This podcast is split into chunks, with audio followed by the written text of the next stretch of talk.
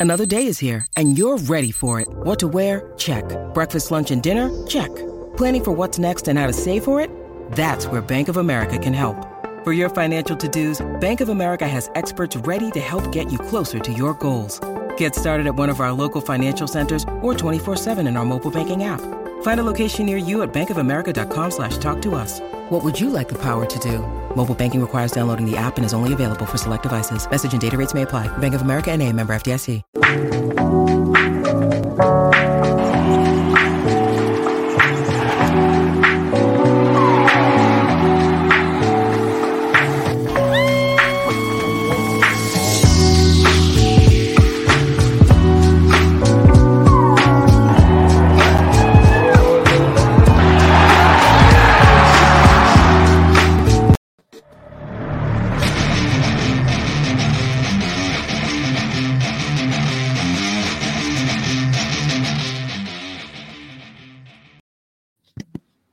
You're listening to the AZ Wildcats podcast brought to you by DraftKings. Great deal going on right now. You sign up, and guess what? Uh, uh, put down $1 on an NFL game, even Matt's Kansas City Chiefs. And you know what? You might, if you score, uh, if either team scores, you get $100 in free plays.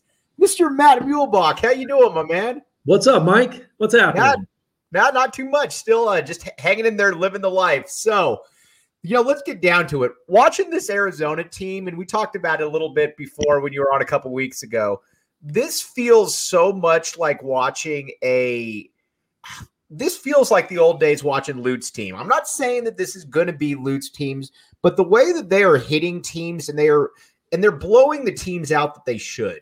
Like, or let's use Oregon State for example. In the past, I mean, not in the past, but like this this wasn't going to be a 65-58 game you could tell, even though Arizona didn't start out fast, that all right, by the end of the game, this team is going to be pummeled, and that's exactly what happened.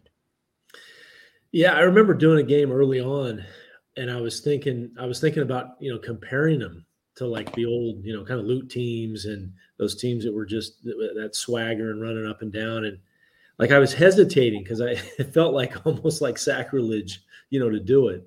Um, but no, they're they're playing with like ridiculous pace. Um, I mean, the, the, thing that stands out to me is, I mean, number one, you, to have a, a, really good team, you got to have a great roster, which they do. You know, they've mm-hmm. got a great roster, like one through like ten.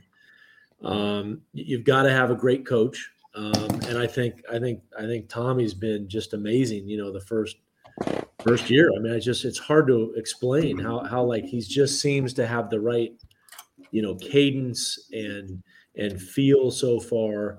Um, I mean, he's he's going to lose a game here at some point, but it's, it's we just, assume. Yeah, it's just he's been terrific. But the, the two things that stand out with those after I say those two things that you got to have to have a great team is they have they have elite length and height. Mm-hmm. You know, I think if you look at the KenPom numbers, they're, they're they go back and forth to number one or two in terms of the tallest teams in the entire country, and so with that height comes the length. And with that length comes you know incredible rim protection and defense and steals and you know all those type of things. And so that's what that's what to me you know part of the reason people talk about you know how, how great their offense is and they get out and run. Well a lot of that is their defense you know leading to offense and easy buckets. And and then i guess the other thing i'd say is you know just sort of the the magic intangible if you will is the chemistry. And mm-hmm. um you know so far so good. And you know, it's easy to say that when you're winning, of course. Um, right.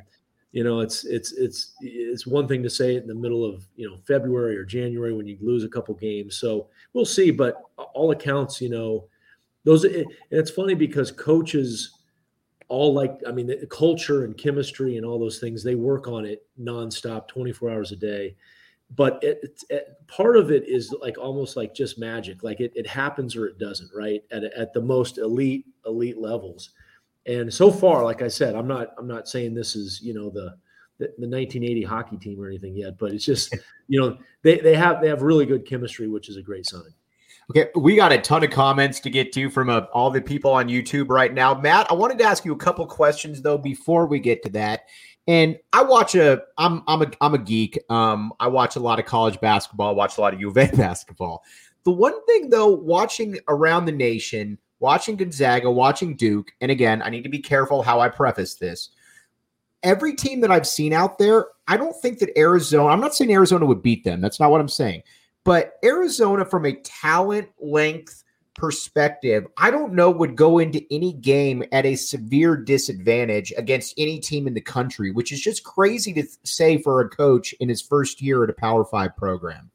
Yeah, I mean, any program, right? I mean, it's just it's it is crazy to say, but I agree with you. I mean, I I look at you know the matchups. You know, um, they can go toe to toe with anybody, and mm-hmm. I think you saw it with Michigan, just how they played. Right. Um, you know, just their physical, you know, the way they were physical played. Uh, and I, actually, the game that I thought that really showed it was Wichita State because there there is not probably a team that plays harder and more physical than than a team like Wichita State. They play so hard, and I was I was interested to see how Arizona would match up that, especially early on um, in the season without you know and that, without a ton of experience. And that was the one thing I was going to say about Arizona. You know, the crazy thing so far is um, I mean, number one, they don't have a ton of experience. So right. they're playing like this experienced team. Now, we may talk about this in a minute. They'll go on the road here a couple times coming up right. the next two weeks. And, you know, that'll give them the experience. They haven't really been battle tested yet as a group, you know, as a, as a whole unit. Um, and then the other thing is they haven't shot it that well. Like for them, I, I think they can shoot it much better.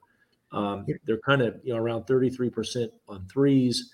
And um, I mean, let's i mean if they start making threes and have a game where they hit you know 12 13 threes i mean good lord they're gonna they're gonna be tough to beat yeah and to me that's something too that you look at two of the guys that haven't shot well i look at you look at Kerr Kriisa, you look at Pelle Larsson, and at least from my perspective matt i think these are two guys that i don't really i don't worry about it yet because both yeah. of their forms especially kerr his form is pure his confidence is there it wouldn't surprise me at all if we have a game where in a month we're talking about, man, Kerr just went seven of 11 from three or something to that effect. Right. So, you know, I know a lot of people are nitpicking on that, but right now I'm not worried about it because the form, the process still looks pure for both those guys in my regard. Yeah, totally agree. And and Pelle, real quick. I mean, I don't have it in front of me, but I think last year he was like third in the conference in three point percentage. So forty four percent, yeah, yeah. He or whatever it was, you know, top five or something. He he has mm-hmm. history to tell you he's going to be able to do it. And, and Kerr, I'm with you. His his rhythm, his his um, the way he shoots it. You watch him in practice, um, and and three point shooting is a little bit like a baseball player. I mean, you go through you know periods where you're going to go you know you know two for 18 but then you're going to go through periods where you go you know 10 for 16 and right so i think you're like you said i think that's probably going to happen with him the thing that's I don't know if I'd say shocking, but definitely surprising with him is is what his assist to turnover ratio numbers are. I mean, mm-hmm. I I didn't see that coming from him that solid with the ball so far, and um, and and and just his his his energy and you know wanting wanting to give the ball up. And so I've been really impressed with him as a point guard so far. And you know he was you know in some respects you know from a talent standpoint you know the guy that you wouldn't really you want that was that wasn't the first guy people were thinking of this year. You know, thinking of Tubelis and and Mathurin and Koloko now, and but but Kriisa has been really really impressive.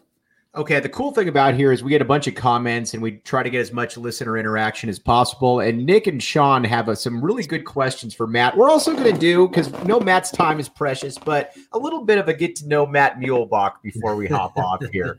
But uh, first first question here is from Sean Seeley, and he says, Matt, can you elaborate a little on why Coach Olson's practices were so intense? What was a Coach Olson practice like for you, Matt?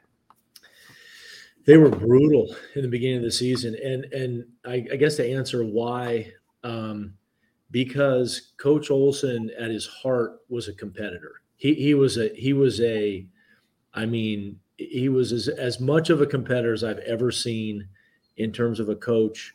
Um, and his will to win was was off the charts. And so because of that, you know, he pushed us um, to, to, to levels that I just, I, I remember Kevin O'Neill, our, our boy KO, our guy. Uh, we actually texted pictures of KO to each other last night. How cool is that?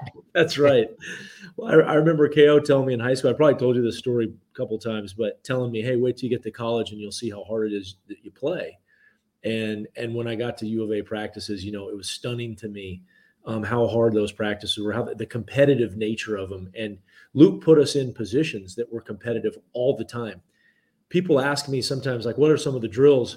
There was a drill we ran that was like the biggest gut check of anything. We would all line up on the baseline and we would we would go one on one full court. Like oh, wow. That was the hardest thing and the whole team's watching. Lute is watching, you know, I mean he's directing the drill and so I let's say I pick up, you know, Kenny Lofton. And so now mm-hmm. how am I going to guard Kenny Lofton full court? Oh, like, come on, Matt. Don't on. underestimate yourself on, right here. So I pick up Kenny, he goes he goes that way on offense. I've got to, you know, guard him full court. And the key was to try to turn people, but it wasn't a whole lot of turning Kenny Lofton. But then at, at, you go to the other end, score or not, I get the ball. Now I go back the other way.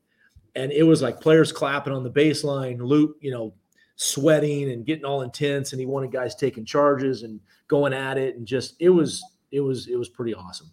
All right. You know what else is pretty awesome is the DraftKings Sportsbook app. Here's the deal you throw on, get on code word PHNX throw down $1 for a new customer. And guess what? If you bet on an NFL game and either team scores, a team will score. You get $100 in free plays. If I can do it, Matt Muehlebach could possibly do it. Anybody could do it. It's that simple.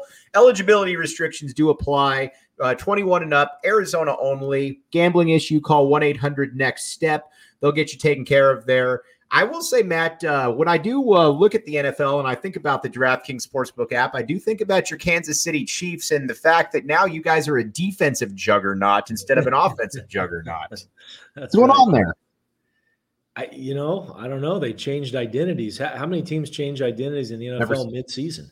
Never seen it, but it works for you or it works for them, so might as well. okay, right. Matt, all right, Matt. Couple questions here, and uh, Nick Howard. And before, we, uh, and then we're going to get to a comparison, and I wanted to kind of throw off you. Nick Howard says, "This is a good one, I can't believe I've never asked you this. Who was the best college player you played against?" Well, uh, um, I guess two guys. So the the first one is is probably not a great answer, but in the sense that it was Sean Elliott. Like mm-hmm. guarding him in practice was the best best player I ever played against. I had to guard him a few times. It was it was just ridiculous his length and quickness and strength even though he wasn't a, you know he wasn't he was kind of skinny but he was so strong mm-hmm. but the best player I ever played against not on arizona i would have to say gary payton um, that, wow. was, yeah. that was probably number one um, he was he was actually a lot like sean in his strength he wasn't super you know thick or huge but his strength was ridiculous his length was ridiculous and i, I the hardest thing for him was not was not um, me guarding him as much as him guarding me. Like it, it, it was not easy. so I would it go always, with GP. It always cracks. It always cracks me up because in the post like Lew Alcindor era, if you're, you know, every now and then I'll get somebody that uh, will ask me and they'll say, "Who's the best uh, Pac-10, Pac-12 basketball player post John Wooden?" And to me, the answer is easy. It's it's Sean Elliott because National Player of the Year. You lead leave as the all-time uh, conference scoring leader. And I get that after that, you know, Don MacLean beat it. And and there's no disrespect to Don MacLean. He was a great player. Sean, I think, was just a little bit different. Um, yeah. Gary Gary Payton, though, is right on those heels, though, when you yeah. just look at it from a statistical and from an honor perspective there, Matt. Well, when you look at when you look at the history of not just college but NBA guards, the, the best NBA guards, uh, point guards, if you mm-hmm. if you rule it out there, or or narrow it to that. I mean, you know, he's in the conversation. He's definitely top ten, and he's in the. He's one of the top ten easy top, point guards ever. Five, yeah, yeah. I mean, it's like, you know, obviously you got Magic and and uh, and and and guys Steph, like Isiah, guys like that. Isaiah, Jason Kidd, but he's right there. Um, he's mm-hmm. right after that. Did, did you ever think? And you know, I'm going a little off cuff here in the last thing. Did you ever think about getting into coaching? I did. I did a few times. Um, I actually, believe it or not, KO was one of the guys I talked to a little bit about it. Mm-hmm. And just for me, um, it just never was the timing was never right or the situation was never right. Um, and I, you know, I definitely did, but it's it's just like I said, it just it just never really like like came to be. So Right. Nick Howard has a quick question, and we'll get back to Hoop. He says, I heard Matt went to law school after his playing days. Does he have any advice for someone wanting to get into law school? um, yeah, get, play at Arizona, have Lute walk over and say, Hey, can we get Matt in? No, just, um, I, I, I, think, uh, I think you, got to go to class, man. I just I just learned right away when I went when I went to college. Like, if you go to class, you can get pretty good grades. Yeah. And, uh, um, so I was we were we were lucky too. My first year we had we had tutors. We were mandatory tutors from the basketball team. So tutors to me were awesome. They would they would you know make me study. They kept me accountable. And then my grades started dipping as the later I got in my college years. Right. Yeah. I, I, was the same way. I always, you know, I got a 4.0 pretty much across the board, mainly because I just went to class. And yeah. here's it. Here, and again, I'm not I'm not a lawyer. I don't have Matt's background, but my only advice is this: teachers generally don't want to flunk somebody that doesn't try hard. It's just right. generally not in their nature. Um, Matt, all right, moving back to this team, and I remember I messaged you after I think it was the second game of the season, and I said, I know it's early. I said, but this team feels like a top 25 team. And you responded back and you said, yeah, they're legit. If anything, though, I was wrong on that because this, uh, the more you watch this team, and again, you know, it's early, seven games in, this feels like a team that's on a different level. And one of the reasons why is because a guy like a Benedict Mathurin. Now, it's always kind of bothered me because I knew he reminded me of somebody a little bit. And again, this isn't a perfect comparison, but the way that he can shoot, the way that he's kind of got the one dribble drive, and the way that he's built reminds me quite a bit of Michael Dickerson, to be honest with you. Yeah, you texted me that, or I think, or you mentioned that to me. I, it's an un, it's an awesome comparison. It's like, to some degree, um, Michael Dickerson is one of those forgotten guys. Yeah, I, I forget about him all the time. Like it was, it was easy for me to try to make a comparison like, hey, Dalen Terry eventually wants to become Andre Iguodala, you know, like the length, the defense, you know, the the, the IQ. But I f- totally forgot about it till you said it. And I, I think it's an awesome comparison. Um, I actually think at this stage, you know, Mathurin is a better shooter, which is, mm-hmm. you know, and, Michael right. was a great shooter. Um, you know, I remember I knew a guy that was a coach for the Rockets where where Dickerson was drafted. Mm-hmm and he, I, I talked to him the first like three weeks of training camp, and I said, "How's Dickerson playing?" He said, "I got to tell you, he's the fastest player from baseline to baseline we've ever had in the Houston Rockets basketball uh, training camp in the history of the team, and wow. everybody agreed on it." And um, and that's kind of Mathurin that that's the speed and the explosiveness. And talking to a buddy here in my office today, actually, we were we were saying, have you ever seen a player in, in a game that I'm talking about the Oregon State game with Mathurin have three dunks that all three of them were potentially worthy of like dunk of the year? You know, right. like not just one. I mean, the behind the back, the one in the middle, the alley oop. They were all. You could put all three of them and say, okay, these are all candidates for dunk of the year. And it, that's and that was Dickerson too, right? He had that amazing explosiveness, is what came to mind it, it's funny. I was going up with a list of my kind of my top five players at each position, kind of from the Lute Olson era on. And again, that's because I'm a dork. And you know, it's weird. I had Sean. I had Sean at number one, obviously, in the small forward. I had uh, Chris Mills at two. Uh, actually, I had Matt Muehlebach at two. I'm just kidding. I had uh, I had Chris Mills at two, and then I'm thinking around. I'm like, I had Michael. D, I had Mike D at three. I mean, yeah. he was he was that kind of cat. So you know, it's a yeah. you know it's a it's it's a compliment at the highest level. I'm not saying that he'll reach that, but there's there's some right. there's some abilities right there. You, you know what's crazy is is I've said this before on the air is you know Arizona is known as point guard U, right? Or mm-hmm. especially when the 90s was known as that because just for the string of whatever it was, 15 years it had these amazing point guards. But uh, when I look through it, it's it's kind of in some ways small forward U. Yeah. And you start with Sean, and you just mentioned it, but you go you know, Sean and Mills and Dickerson and RJ and you know Iguodala, and you just kind of go on and on and on. It never stops. It, and I think that's what's so amazing about it. And you know, even at some of the other positions too. Think about it. Think about it just at the shooting guard position. You know, we don't even really talk about that. Khalid Reeves and uh, Gilbert Arenas were the two most natural scorers I've ever seen here. Yeah. Especially Khalid's a guy too that in my opinion, he's probably the best shooting guard in school history. Um, yeah. Just you know, he a lot of people. He was a little bit before his time in a way. In that, I think if he had come around 15 years later, I think he might have had a different type of NBA career. But yeah. but you just so many guys. Salim Stoudemire. I mean, Arizona fans have really had an abundance of riches when you think about it. And so much of it was just condensed into about a 15 year period where at least people like myself growing up, I just thought that's the way it was. Yeah. you know, you realize after a while that's not really the case. Yeah. Um, so let's get to a couple questions before we let you go, Matt. I got a uh, let's see here. We got um, Travis Strauss just asked. He said, "What order would you currently put Arizona, UCLA, and USC, Matt?"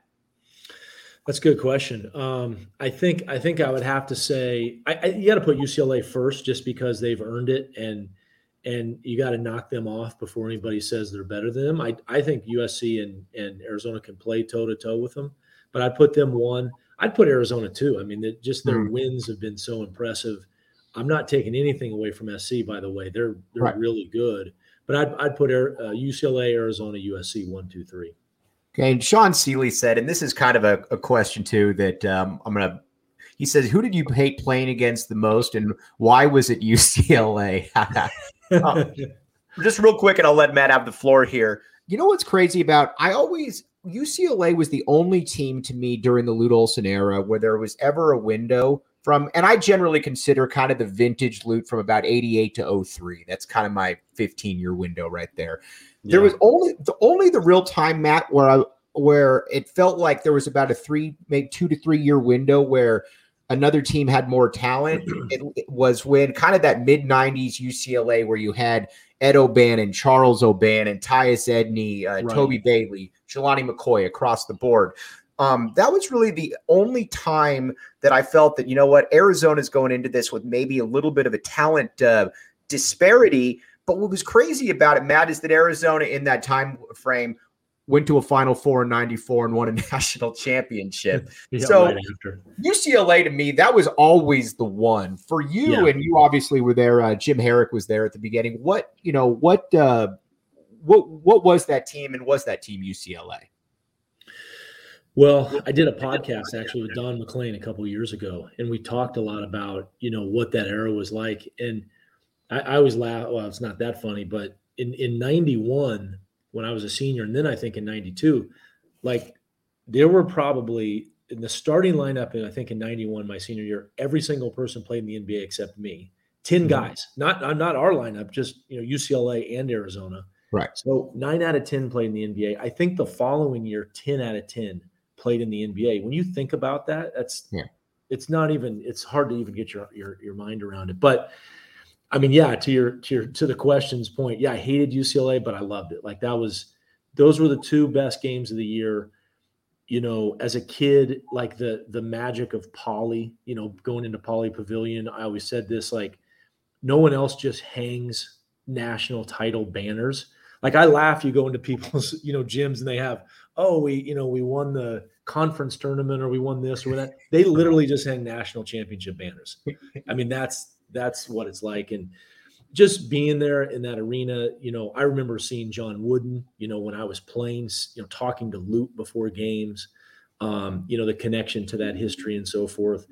And, you know, like I'm really good friends with him now, but Don MacLean, like, mm-hmm. you know, MacLean oh, yeah. was, he was famous. One time he threw the ball at Brian Williams when he, when he took a charge. Mm-hmm. Uh, I think he, he pulled the old, he went down to pull Jud Buechler up, you know, when he fell in the Oh, and then, yeah, yeah, yeah pulled that thing. And Don was he was the worst, but he was the best, you know. And I always give Don credit. I think Don had the year after I graduated, they broke the streak, you know, mm-hmm. in McKale. Darrick Martin. That was the greatest game ever by an opponent um, of Arizona in McKale Center. I think it was the greatest all time. And the great thing about Don MacLean too, and I always tell people this, he had a little bit of that West Coast uh, Christian Laettner vibe.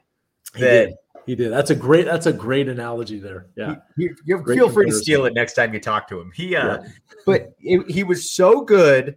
It didn't feel like it could should quite work the way it did, and he also let you know about it too, which oh, was just awesome. He was he was really, if you think about it, he didn't shoot a lot of threes or very many at all. I don't recall, but he was really kind of the the earliest or one of the best stretch fours.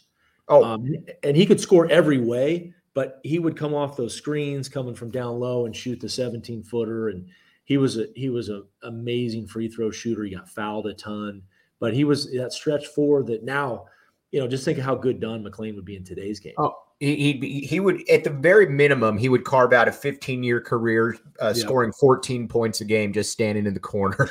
yeah, I mean, because he would just expand his range. And then, all right, Matt. Uh, one last thing. What's really exciting though to me as well is that it seems that, and I always tell, or this isn't a secret. It's kind of like with USC football in the Pac-12 or Pac-10, Pac-12 that if you USC in order to really get the eyeballs of the East Coast, USC needs to matter.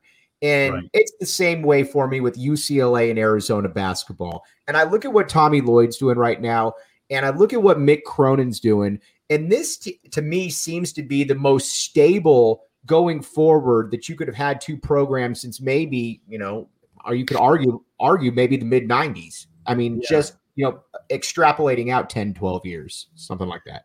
That's a great observation. And when I have studio next time in San Francisco, I'm totally stealing that and I'm using that like I just came up with it. But mm-hmm. you're totally right. And and uh, you know what what a lot of people like in Tucson, I, I I get to see it. You know, I see it like when I do games in other places, but especially see it like around East Coast people.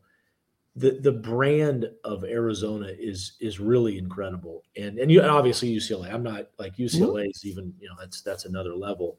Um, but just the brand of the two teams together. Um, you know, like you mentioned when we played, like every one of those late 80, early 90s game, everyone was on, you know, prime right. time, ABC, is whatever it was, it was prime time games. And and you know, and then the teams have gone over the years, kind of, you know, traded places, and then you've had Stanford, Oregon had their have, has had their time over different periods. But yeah, when those teams are playing well, the East Coast recognizes it and going back to what you were saying about the teams, like the sheer talent level over the last 30 years and what the two teams have produced is just unmatched on the West Coast. And it was impossible to get kids out of LA in that time period. I always joke because people talk about, well, you know, when you Arizona would get the leftovers like Miles Simon and Reggie Geary and players to that. Yeah, but you know, right. I mean, everybody up and down. There was the Mike, there was the Mike Bibby or the Michael Dickerson sprinkled in, obviously. But right. you know, you just look at you at Baron Davis, you, again, Toby right. Bailey, J.R. Henderson, just Marques Johnson's, uh, Chris Johnson's kid. Everybody yeah. was from the L.A. Metro or Orange County area. Well, and that, that was what was so cool was um, a lot of the guys on Arizona were being recruited by both. Um, you know, I remember Darrick Martin. Darrick Martin went on his mm-hmm. visit one Saturday to UCLA. The next Saturday he was in Arizona. Right. You know, all those, a lot of those guys were having both visits. They were LA kids. Um, and then what was cool is, you know, as you know, like a ton of students at U of A are from Southern California. So mm-hmm. you had this sort of built in rivalry of, okay, I decided to go to Arizona or to Zona or whatever. I mean, I didn't go to UCLA or USC. And now there's this awesome rivalry between people that, you know, are from the same area. Right. Matt, I can't thank you enough for coming on, my man. As always, we'll catch back up with you in a couple weeks, but uh, feel free to steal all that stuff from me. Just let me know when you're saying it so I can watch. I will, Mike. Thanks, man. Appreciate it. All right. He's Matt Muehlebach. I'm Mike Luke. Thanks for listening to the AZ Wildcats podcast.